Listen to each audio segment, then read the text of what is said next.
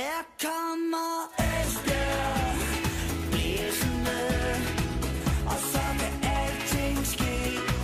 Vi er Esbjerg, vi kommer blæsende, fuldt og frem FB.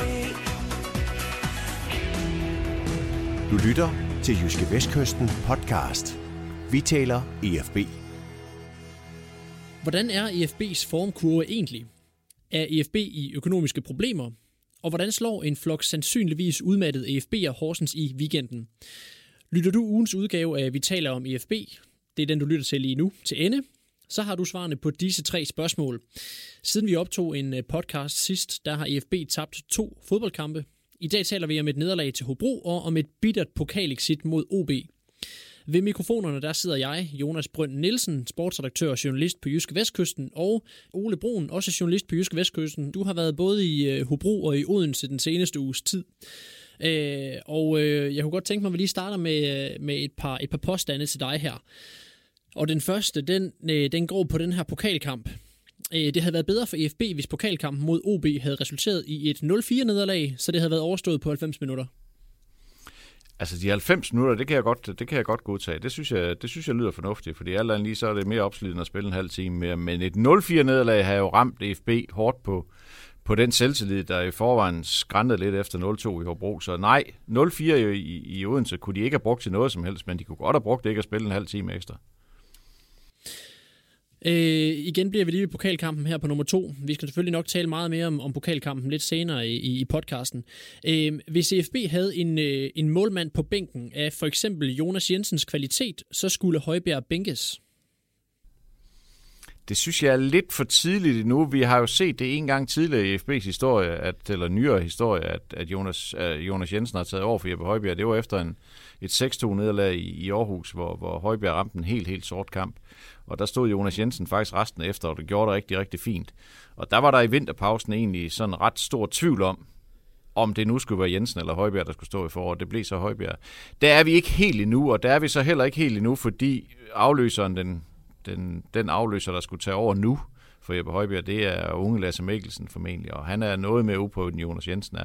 Så altså, det er, en, det er en kombination af flere ting. Jeg tror heller ikke, selvom Jonas Jensen havde været der, havde de heller ikke skiftet målmand nu.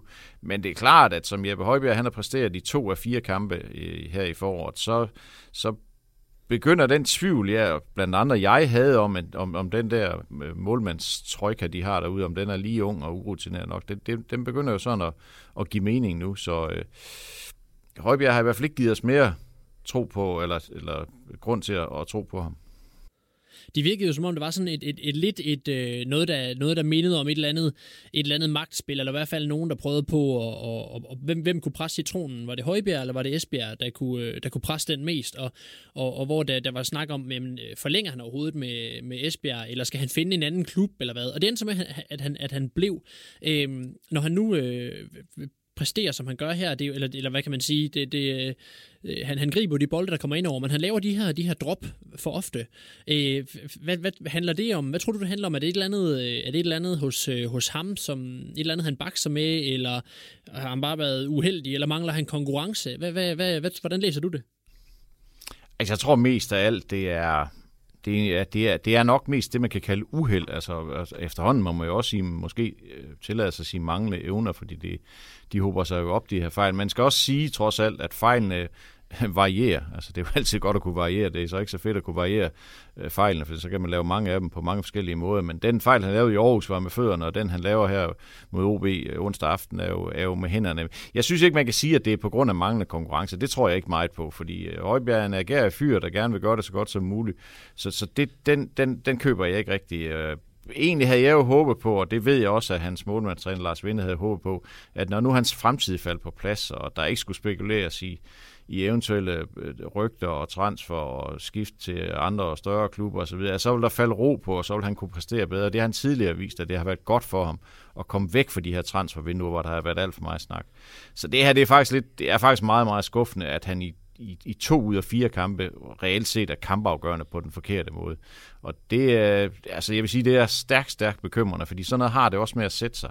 Både ved Højbjerg selv, men også ved folkene foran. Altså det er jo klart, at at et forsvar fungerer bedre, hvis man har som forsvarsspiller har en tillid til, at ham, der står inde bagved, han kaster i hvert fald ikke ind af sig selv.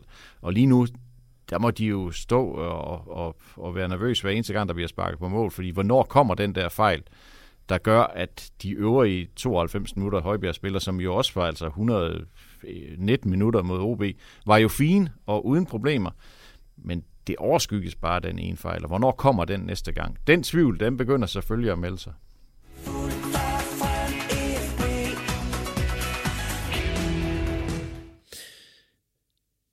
Vi, øh, vi, vi taler lige lidt, øh, vi tager, inden vi begynder at tale, øh, tale endnu mere fodbold på, øh, på banen, så, øh, så vender vi lige en anden historie, som, øh, som du har skrevet den her uge, nemlig øh, om et regnskab i EFB. Øh, og det regnskab øh, viste, at, øh, at, at EFB i, i, i 18 øh, havde et, øh, et minus på bundlinjen på 9,5 millioner. Øh, så der var en forklaring på, hvorfor EFB ikke gjorde mere i, i transfervinduet i januar. Det er ikke sådan, det skal forstås, at det simpelthen øh, direkte handlede om, at, øh, at øh, det, det, det kommer ikke til at se for godt ud, det her regnskab. Jo, altså grundlæggende kan man jo sige, at, at, at direktør Brian Knudsen har jo den filosofi, at vi bruger ikke flere penge, vi har. Det har de så gjort alligevel. De har brugt 9,5 millioner mere, end de har.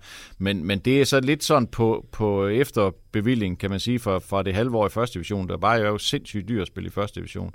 Altså jeg tror, hvis man kigger på, på anden halvdel af 2018, så tror jeg faktisk, at, at driften balancerer sådan nogenlunde, men første division er bare dyr. Men det er rigtigt, at det er selvfølgelig en stor del af forklaringen på, at de ikke gik ud og forstærke sig mere i det her transfervindue. Selvfølgelig også et, et udtryk for, at de har stor tillid til den trup, der har gjort det rigtig godt i efteråret, men, men bestemt også et udtryk for, at de forsøger at passe på pengene alt det, de nu overhovedet kan. Øh, Anders Dreyer øh, er blevet solgt øh, sidste år, og der, der, vil, øh, der vil klubben ikke, øh, ikke oplyse, hvor meget det har givet i kassen. Men, men, øh, men ifølge, øh, ifølge vores oplysninger, skrev vi øh, dengang han blev solgt, så gav det omkring, øh, så gav det omkring 17 millioner kroner. Og trods det, så er der det her minus på, på, på lige, knap, øh, lige knap 10 millioner. Det, det, det lover vel ikke for godt for en klub?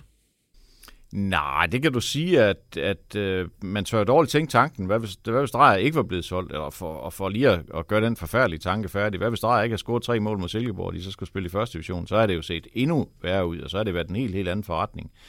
Jeg tror nok, at, at de nu har fået trimmet udgifterne så meget derude, at, øh, og det siger Brian Knudsen jo også, at der er mulighed for, sandsynlighed for, at hvis de ikke rykker ud i den her sæson og så, så, har de en, øh, så har de en reel chance for at, at komme ud med et nulresultat i 2019. Og så kan man sige, så er der noget at arbejde ud fra.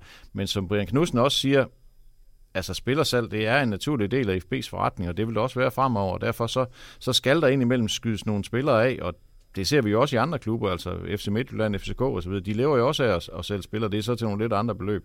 Men spillersalg er bare en del af forretningen. Så derfor er det rigtigt nok, at hvad nu hvis han ikke var blevet solgt? Det, og det er jo sådan set relevant nok at spørge om, men omvendt, så er det bare en del af forretningen. Så, så derfor så kan man ikke helt tage det ud af ligningen og sige, at, at det er usandsynligt, de skal sælge, for de skal altid sælge, og det skal de også gøre, og, og det bliver også øh, Jakob Lunke Sørensen, eller hvem det nu bliver den næste. De kommer til at sætte spillere igen, også for at få en, en fornuftig drift i, i regnskabet. Øhm, han siger, Brian Knudsen, at vi skal ikke, vi skal ikke forvente store overskud uden, øh, uden spillersalg her øh, i fremtiden. Øhm, så spørger du ham til det her med, at, at, at der på sidste øh, generalforsamling, der, der blev der åbnet for et salg af klubben. Han siger så, at der ikke er noget nyt på den front. Og så siger du, øh, at der er mulighed for en eller anden, man kan lave en aktieemission, hvis man skulle have nogle, øh, nogle, øh, nogle penge ind og forbedre økonomien. Og, og han siger så også nej til, at der skulle være sådan en på vej. Øh, sådan helt øh, øh, er AFB i økonomiske problemer, eller ej?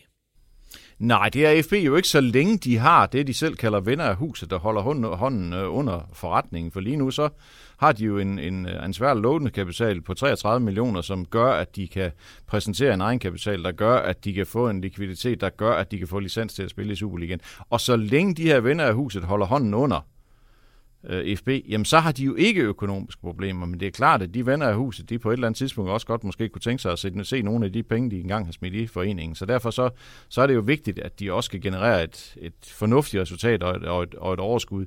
Altså i regnskabet står der, at de, at, at de skal betale de penge tilbage i løbet af fem år, men det, det, det virker ikke særlig sandsynligt, og det siger Brian Knudsen også, at det er, det er nok ikke noget sandsynligt scenarie, men, men det er den tidsfrist, man har sat på det her den her ansvarlige lånekapital, og hvis så det ikke den er indfriet om fem år, jamen så skal man jo så forhandle med de her venner af huset igen for at høre, om man kan få, få forlængt den aftale. Men altså, EFB er ligesom alle andre Superliga-klubber afhængig af venner af huset. Altså i, i Midtjylland er det, er det en englænder, og andre steder er det noget andet. Ikke? Altså, det er bare nødvendigt at have de her øh, trofaste og, og rundhåndede sponsorer, og det har de så stadigvæk i EFB.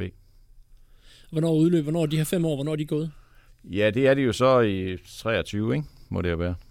23. Så, ja. så, så, så man kan sige, at de har, altså de budgetterer med at få et 0 i 19, så hvis man nu skulle lege med tanken om, at de skulle indfri en, en lånekapital på 33 millioner i, i 2023, så har de fire år, reelt fire år, fordi næste år går i 0, så har de fire år til at tjene 33 millioner på bundlinjen, og det, det, det, det virker ikke sandsynligt. Altså, så skal der komme en eller anden kineser og købe OT for 80 millioner, og det er jo nok ikke så sandsynligt.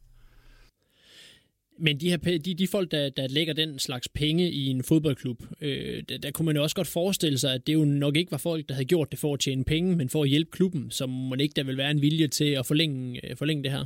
Jo, men det tror jeg også, det er det, der giver en vis ro i maven. Det er jo, at det er jo ikke en eller anden araber, der har kørt forbi ude på Gamle Vardevej med en pose penge, som lige pludselig kyser ind i forretningen, og som lige pludselig bare bliver mavesur og ikke vil være med mere. Det er jo folk, som har støttet klubben i mange år, som har været med til at rejse klubben tilbage i 97, da den her, det her nye FB, hvis man kan kalde det det, det blev genetableret. Så derfor er der også en sådan en vis ro i maven. Det er klart, at de her mennesker er jo ikke godtroende tosser, der bare kyler om sig med millioner, fordi de synes, det er sjovt. Men de har også en interesse i, at Esbjerg som by har et fodboldhold, der, der, der sådan repræsenterer byen godt og, og stadigvæk spiller i Superligaen. Så derfor så er der selvfølgelig en velvilje over for FB.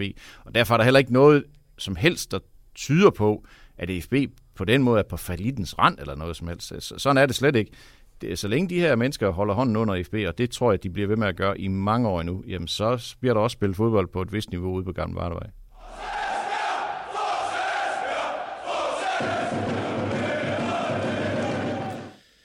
Vi kaster lige blik på, øh, på de seneste to kampe, som øh, FB har, har spillet den seneste uge, og vi starter øh, i Nordjylland. Øh, efter et 0-2 nederlag til Hobro, så, øh, så kunne man se øh, John Lammers stå øh, med, med, med armene over kors og blive interviewet. Han lignede egentlig en, der, der lige havde skældt spillerne ud, men som slet ikke var færdig med at skælde ud endnu. Øh, havde han grund til at skælde ud, sådan som du så kampen, Ole?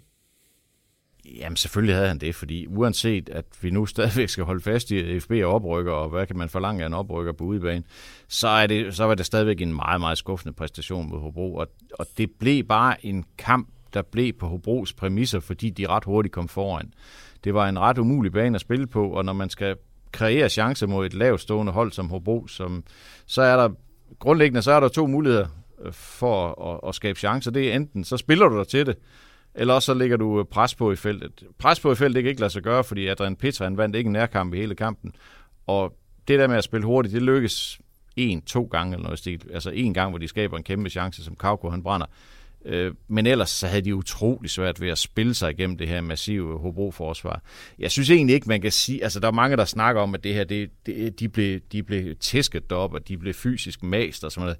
Det synes jeg sådan set ikke. Altså, jeg synes egentlig, de fysisk stod i distancen. Jeg synes, deres største problem, det var, at de kunne ikke, de kunne ikke spille sig til chancer. De spillede for langsomt, fordi bold, eller banen var for dårlig. Og, og det er selvfølgelig skuffende, og det gav jo bare endnu en gang et, et godt bevis på, det der med, når FB kommer bagud, det har de det godt nok ikke ret godt med. Nej.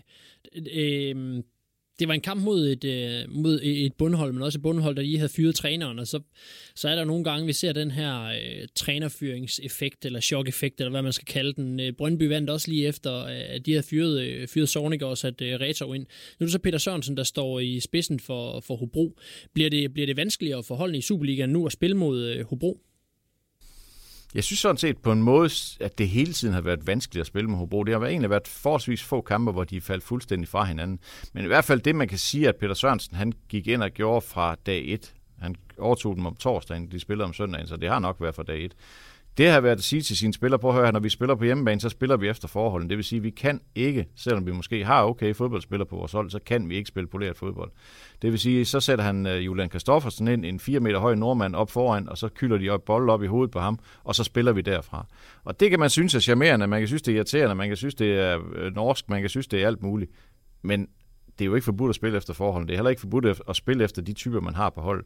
Altså han sætter Julian Kristoffersen ind på, på holdet, tager Sabi ud, som er en hurtig og letbenet og, og godt spillende øh, type, og det er jo et fint øh, tegn på, hvad det var, han ville med den kamp, og, og han vandt 2-0, og derfor gjorde han alting rigtigt. Så, så lige nu så er han jo det store trænerorakel, men sådan noget, det har jo med at gå over igen. Nu nævner du øh, Adrian Petra her, at, at, at det var vel ham, der skulle have været øh, FB's modsvar på den her måde at spille fodbold på, hvis man skulle øh, knalde bolden ind til ham.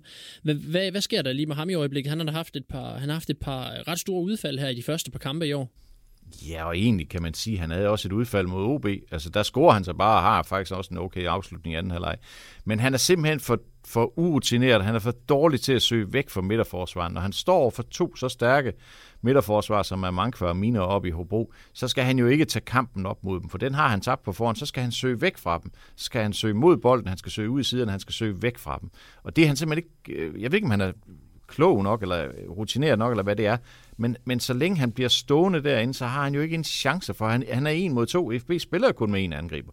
Så han er en mod to derinde hele tiden. Og den, den kamp kan han jo ikke vinde. Altså vi så jo mod Brøndby, hvor han kan komme ud og løbe, og han kan bevæge sig ud i siderne, og sådan, og så, så, så, er han jo en ganske udmærket angriber. Og vi så mod OB også, at når han får chancerne i feltet, jamen, så er han jo også en kapabel afslutter. Men når han bliver så stationær, som han gjorde mod Hobro, og faktisk også til dels gjorde mod OB, jamen så er han alt, alt, alt for nem at dække op. Så derfor så var han ikke noget referencepunkt, hvis man skal kalde det det, i FB's opspil i Hobro. Altså det var, det var helt håbløst at sparke lange bolde op i hovedet på ham, for han vandt jo en ud af 10.000 eller noget af den stil. FB ligger stadigvæk inde i den her øh, lun, inde i den her øh, top 6, men den, den, øh, den her grænse mellem nummer 6 og nummer 7, den er jo, den er jo øh, ja, den er stort set øh, ikke eksisterende. Den er i hvert fald noget udvisket, fordi det stadigvæk er så, øh, så tæt, at, at der fra tredjepladsen til 10. pladsen af fire point. Og du, du skriver også øh, efter kampen, at, at man ikke kan konkludere noget som helst øh, ud fra placeringerne i Superligaen, men at man skal kigge på, på holdenes, øh, holdenes formkurve. Og, og det, det kan måske virkelig en lille smule drænsk, det her spørgsmål. Så men hvordan er IFB's formkurve egentlig lige nu? ja, det må du nok spørge om. Det er, det er godt nok ikke, det er ikke særlig øh, let gennemskueligt, vil jeg sige, fordi det, det afhænger, altså som jeg ser det, så afhænger det fuldstændig af, hvordan kampene de udvikler sig. Altså jeg vil stadigvæk mene, de har en, de har en bedre chance for at få point på hjemmebane, fordi de spiller på en, en god bane. Det, det, det passer alt andet lige FB bedst at spille på en god bane. Så det, det tror jeg, der tror jeg, deres muligheder er bedre. Og så tror jeg faktisk i øvrigt, efterhånden øh, føler de sig ret godt til øh, hjemme på, på hjemmebane efter en forfærdelig sæson i første division, hvor de jo ikke vandt ret mange hjemmekampe. Så har de jo faktisk været nogenlunde stabile på hjemmebane i den her sæson, og i hvert fald vundet de sidste to kampe på hjemmebane. Så, så øh, formkurve, ja, det, jeg synes, det er svært. Jeg synes, det er svært. Også fordi, fordi den her Superliga er så afsindigt tæt. Altså, nu siger du, der er et point ned til nummer syv, eller sådan noget, ikke? Altså, da de gik ind til foråret, der var der to point ned til nummer syv, der lå FB så nummer fire, nu ligger det nummer fem. De er trods alt sluppet sådan noget indtil videre, fra kun at have fået tre point i tre kampe. De er stadigvæk i top 6. De, de har stadigvæk øh, pointforspring i forhold til dem, der ligger uden for top 6. Det er egentlig ret vildt, når man tænker på, at de kun har fået tre point. Men det siger også alt om, hvor tæt den her Superliga er. Altså, der er jo, altså, der er jo ikke nogen, der rammer en steam på fire kampe i træk. Ja, det er sgu, det, det, altså, de to øverste gør til dels, ikke? men ellers så, så gør de andre jo ikke. Så derfor så, så vil jeg stadigvæk sige, at de har en, de har en fornuftig chance for, for ind i top 6. Men ind i mit hoved, så er det her jo ikke et spørgsmål om top 6. Det er et spørgsmål om at undgå at rykke ned. Så derfor så, der kan man sige, der er top 6 jo et godt middel, fordi hvis du kommer i top 6, så rykker du ikke ned. Men, men kan de få fire point i de sidste tre kampe, så kan de i hvert fald ende i top 8. Og så kan de selv bestemme deres nedrykningspulje, hvis de bliver 7 eller 8. Og så er der en god chance for, at de ikke rykker ned. Det er sådan, jeg regner på det lige nu.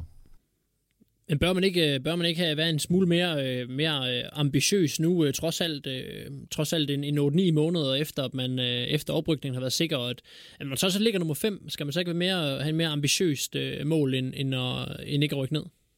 Jo, men det tror jeg da også, de har derude. Det tror jeg da. Det er da heldigvis ikke mig, der skal sætte deres målsætning, eller fortælle, hvordan de skal spille, eller noget som helst. Det skal de selv ikke overhovedet med.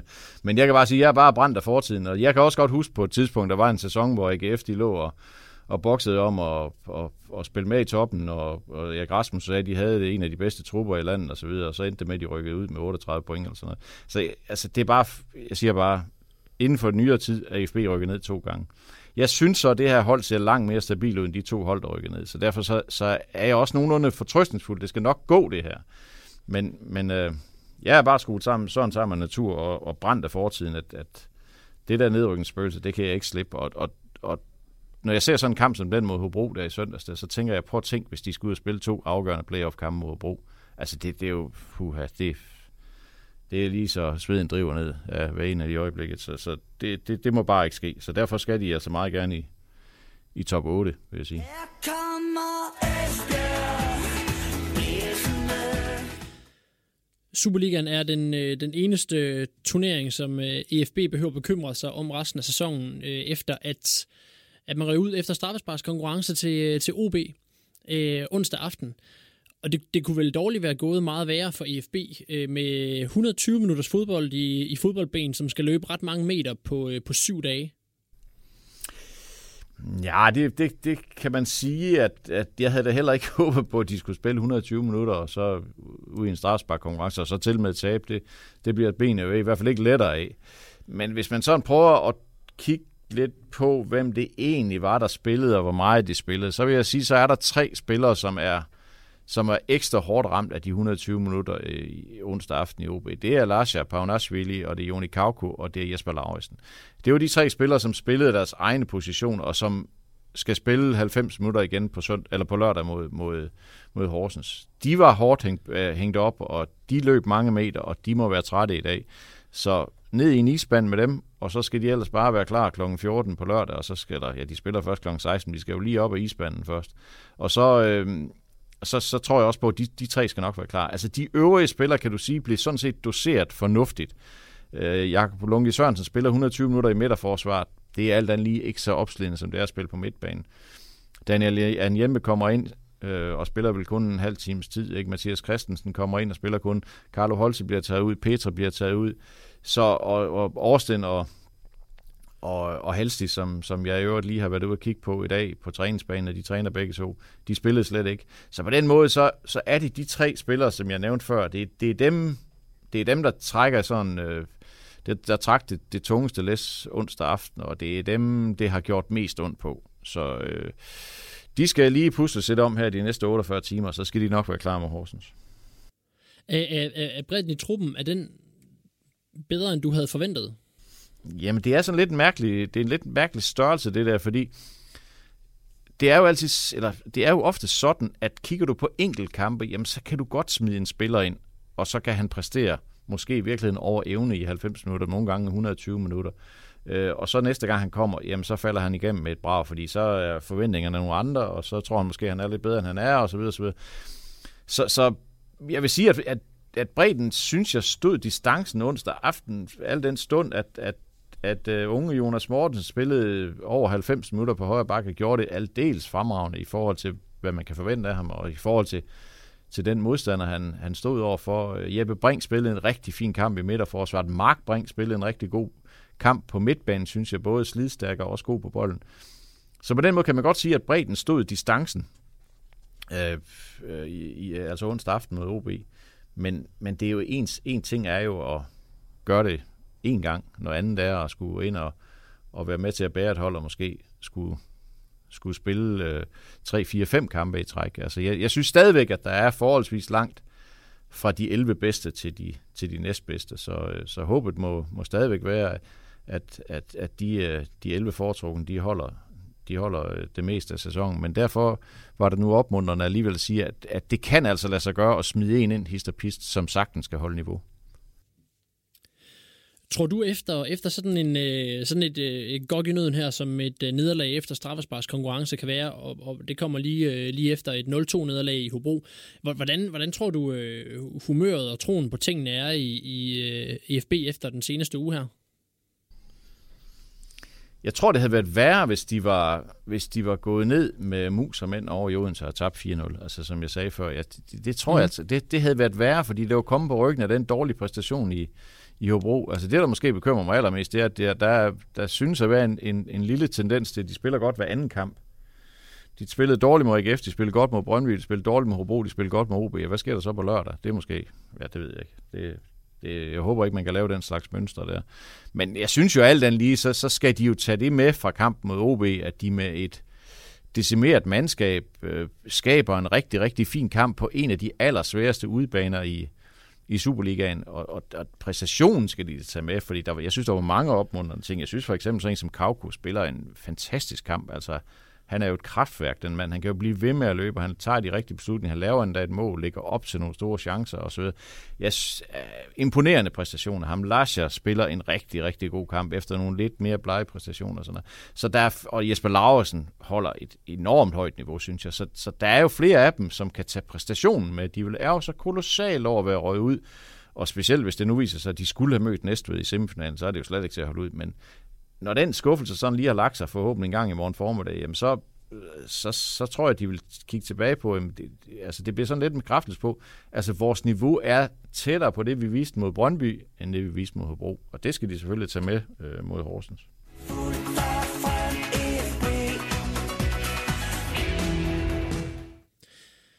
Lad os kigge på, øh, på den kamp mod, øh, mod Horsens her øh, til at runde af på. Der var jo et par udskiftninger, som vi lige har nævnt på holdet til den her kamp mod OB. Hvor, hvor mange kræfter har man sparet, og hvor meget og hvor tæt er man på at kunne stille med et 100% friskt hold, som man, som man kan man sige, man forudsætter, man gør, hvis man har en uge mellem kampene? Altså, jeg tror ikke, der er tvivl om, at de 11, der spillede mod... Nej, det passer jo ikke. Det var ikke de 11, der spillede mod Hobro, men de 10 af dem, der spillede mod Hobro, plus Årsten, i stedet for Jeppe Brink, det bliver den måde, de stiller op på. Altså, det tror jeg slet ikke, der er nogen tvivl om. Altså, nu har de jo, efter den kamp med Horsens, så har de jo sådan en uge, godt og vel en uge, inden de skal spille igen. Så, så den skal bare have fuld skrue, og, og, og som sagt, så er der lige tre spillere, som, som godt lige bliver, må blive kølet lidt ned og få blive, få lidt ekstra massage de her næste 48 timer. Men, men jeg er sikker på, at de spiller, de spiller med det hold, som, som vi forventer, de spiller med, med Højbjerg, Anjembe, Halsti og Årsten og Lauritsen og så Lasja og og Lunge og Kauko, og så Mathias Christensen, Holse og, og Petra. Altså, det tror jeg ikke, der er nogen tvivl om. Det, dem, dem stiller de med på, på lørdag, og, og øh, jeg kan ikke se nogen grund til, at de ikke skulle være klar. De ved jo også godt, hvad det her, det, her, det, det drejer sig om, og som sagt har de haft det okay på hjemmebane i den her sæson, så der, der, bør, være, der bør være pæne chancer for, for at slå Horsens det, det, øh, hvis man kigger på stillingen, så ligger FB lige nu nummer 5 med 32 point, og Horsens de er, de er et point efter på 9. pladsen. Hvis, øh, hvis Horsens vinder, kan, kan, kan Horsens overhale FB, men hvis det bliver en, en, øh, en FB-sejr, så kan man egentlig rykke lidt, rykke lidt fra. Øh, så i forhold til den, øh, den her øh, der virker lavet til at være en eller anden form for, for, for kosmisk regel med, det skal være øh, helt vildt tæt mellem nummer 3 og nummer 10, så det er vel mest sandsynligt, at det er uafgjort, den her kamp her. Øh, men men øh, i hvert fald så bliver den, så bliver den, bliver den vigtig, og, og du har været inde på det her øh, både i, i artikler og i, tror også i seneste uges podcast, det her med, at det er mod en direkte konkurrent, og derfor er den ekstra vigtig. Kan du ikke lige prøve at sætte på på det? Jo, altså lige præcis i den her kamp er jo ekstra, ekstra, ekstra, ekstra, ekstra vigtig, fordi jeg, altså i min optik, så, så vil det, hvis de kan slå Horsens, så er de fire point foran Horsens, samtidig med, at Horsens målscore er markant dårligere end FB's. Det vil sige, at Horsens skal hente fem point på FB de sidste to kampe. Det vil sige, at de skal vinde de sidste to kampe. Det tror jeg ikke, Horsens gør.